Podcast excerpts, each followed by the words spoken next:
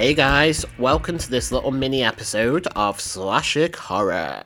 In case you don't know who I am, my name's Leeroy Cross James, and I'm the host, obviously, because I'm the one who's recording. So today's topic um, for this little mini episode is on the King of Horror, as a lot of people would probably call him, and that is, of course, Mr. Stephen King. Um, what I'm going to talk about is I'm going to talk about how I came to discover Stephen King. And like the horror movies that just came into my life organically because my dad was obsessed with VHS and we just rented a shit ton of films growing up. My mum had a collection of Stephen King paperbacks.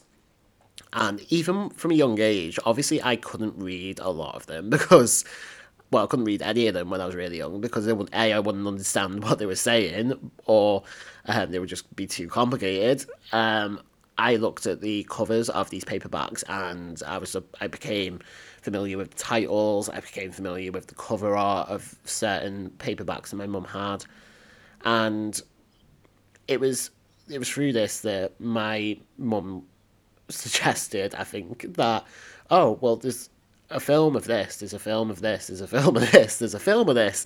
And the first Stephen King film I remember watching was Carrie. And I remember it specifically because my parents recorded it for me. However, the recording that they they did of the film it started about 15 minutes into the film where Carrie is getting um, hit with the Bible by her, her mother. and I remember this because back then, our video player, for, I mean, or, or just generally, I don't know if anyone else has did this, but the volume, you could see like this green volume title underneath with the volume going up on it. And so every time I watched Carrie, that was what I would see first.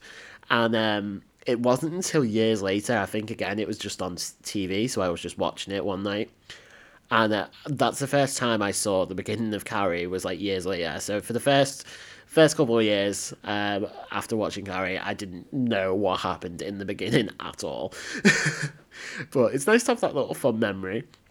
And um, yeah, in terms of video shop as well, my my dad would rent me Stephen King films because I was just obsessed with the name. I was obsessed with the the covers of the books, and um, I mean nowadays as well, the, those paperbacks that my mum did have. Um, I, I, hate to use the word inherit because my mum's still alive, thank God.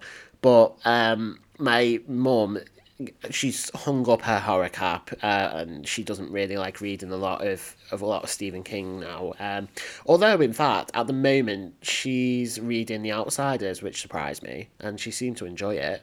Um, she's recently got back into reading and she was reading The Outsiders because one of her clients gave it to her. So, I mean, that's cool. Um, because most of the time she just watches Despicable Me and Disney films. So, yeah. Um, but yeah, I do. I, I got those paperbacks that I grew up with. I've still got them. So there's a lot of Stephen King um, books I hold quite dear to me because because of that reason. Because they are my well, they were my mum's. So like the the first time I, I even read a Stephen King book, um, I think I was about eleven. Because the first um, adult book that I, I read was Flowers in the Attic by Virginia Andrews, um, and I made my way through quite a lot of Virginia Andrews books after that um, quite quickly, actually. Um, I, I did read them quite quick, and uh, I mean, nowadays I'm such a slow reader, it's unreal. Um, but after that, I picked up Misery. Um, so Misery was the first Stephen King book I read, and it's one of my favorite books. I absolutely love that book. Um, and it's it's Misery that's probably part of the reason that I'm in uni in a roundabout way, because to get into university, like I'm a mature student, I'm studying English, literature, and creative writing. Um, and I'm in my third year of my bachelor's degree now, so I'm in my final year. But um, for the personal statement essay, I actually wrote about my love for Stephen King, uh, or more specifically Misery, and how Annie Wilkes terrified me because she was a real person. And then I, this is something else that my mother, my mother's words of wisdom or rather, one of my mum's sayings is that the imagination is one of the scariest things in the world, and that's something that always stuck with me. And then when I thought about Annie Wilkes, I, I applied that idea to Stephen King and how, all these works he's come out with. Like he's done so many adaptations. Um, sorry, rather he's done so many stories, um, so many novels, novellas, and they're not for everyone. There's there's a lot of Stephen King I don't like, if I'm being totally honest with you. Um, but that's the thing is you know to have that mind where you can come up with all these ideas and all these stories and uh, some of them are so scary some of them make you really think annie wilkes was the the one character in all of his works that did that for me and i mean I mean, of course, I've seen many Stephen King adaptations. Um, Misery, obviously, being one of them. It's it's probably one of my favorites. But um, growing up as a kid as well, like um, even like the TV miniseries that were out there, I, I used to watch them and I, I loved them at the time. Um, nowadays, not so much. like especially um, especially the Tommyknockers. Like I used to watch the Tommyknockers quite a lot as a kid, and I'd, I'd, I'd always, in fact, like if there was nothing else like that was interesting me in the video shop, I'd I'd, I'd ask to rent the Tommyknockers quite a bit for some reason. Um, probably mostly for the scene with the dolls in the police station, which yeah, it's just. I I watched it again. Um, I think it was about five years ago, and I was just like, "This is fucking terrible."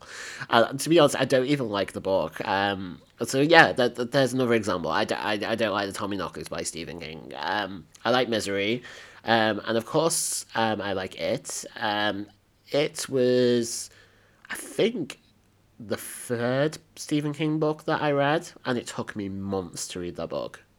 Um, like months. It's obviously a very, very long book. Um, it's got a lot of, in my opinion, I, I like the book, it, but it's it's got a lot of purple prose in it, and that's something that that is one criticism that Stephen King does get quite a lot. But there's a reason that people turn to Stephen King first for horror, and that's that's partly because of his name and because of his reputation, and he has so many works out there that his his fiction is just so accessible. Like it, the only disappointing thing is, I suppose, is that I could go into let's say a Waterstones in town, and I can guarantee that Stephen King will be there, but other horror authors who are probably you know they have that popularity as well. Maybe not obviously not to the heights of Stephen King, but they their books won't be in, in Waterstones. Like the, basically the horror section in my local Waterstones, it does have quite a lot of Stephen King. There's a couple of um, Clive Barker books. Um, trying to think of other, other authors.